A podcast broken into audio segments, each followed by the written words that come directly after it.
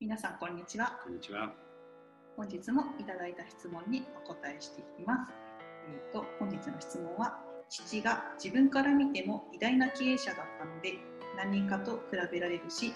えー自分でも引け目を感じています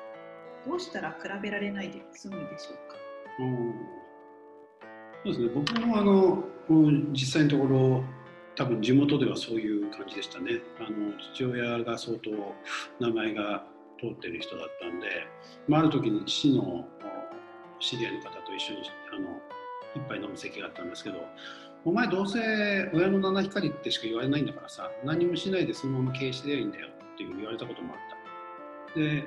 実際じゃあそれをどうやって変えていくかっていうとやっぱりその親の会社を維持してるんでは絶対にそれは世間の人は認めてくれないですね。でもしあのそのままその事業でやっていくんであるならば、まあ、最低2倍ぐらいの規模まで成長させないとおそらく誰も認めてくれないと思います。で、えーそうでなければあのやっぱり別会社というか別事業を起こしていくしかないと思うんですね。でえー周りの人でもやっぱり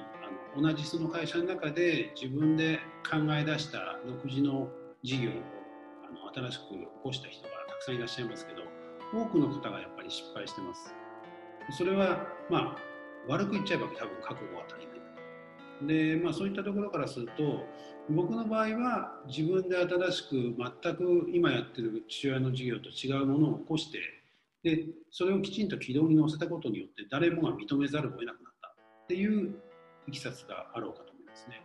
で僕の場合はもうそれを地元じゃないところでまた展開していってるっていうところが、まあ、さらにその周りの人たちからすると、まあ、可能性を感じるといいますかね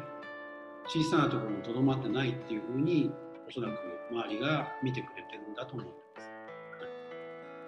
す。地元じゃないところで起業っていうのがミソなんですかね。そうですね。やっぱりその頼ってないっていう感覚ってすごく伝わると思いませんか？あの地元でやるとねどうしても父の知り合いとかが支援者になってくれたり応援してくれたりっていうことで結局親の七光で守られた中でやったみたいな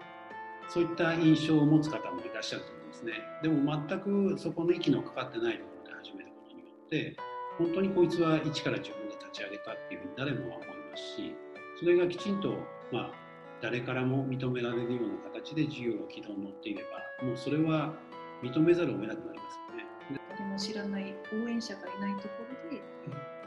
改めて自分で初めて起業してみるっていうのがそうですね、それはもう本当に一番ね、ハードルの高いチャレンジになるかもしれないけれど、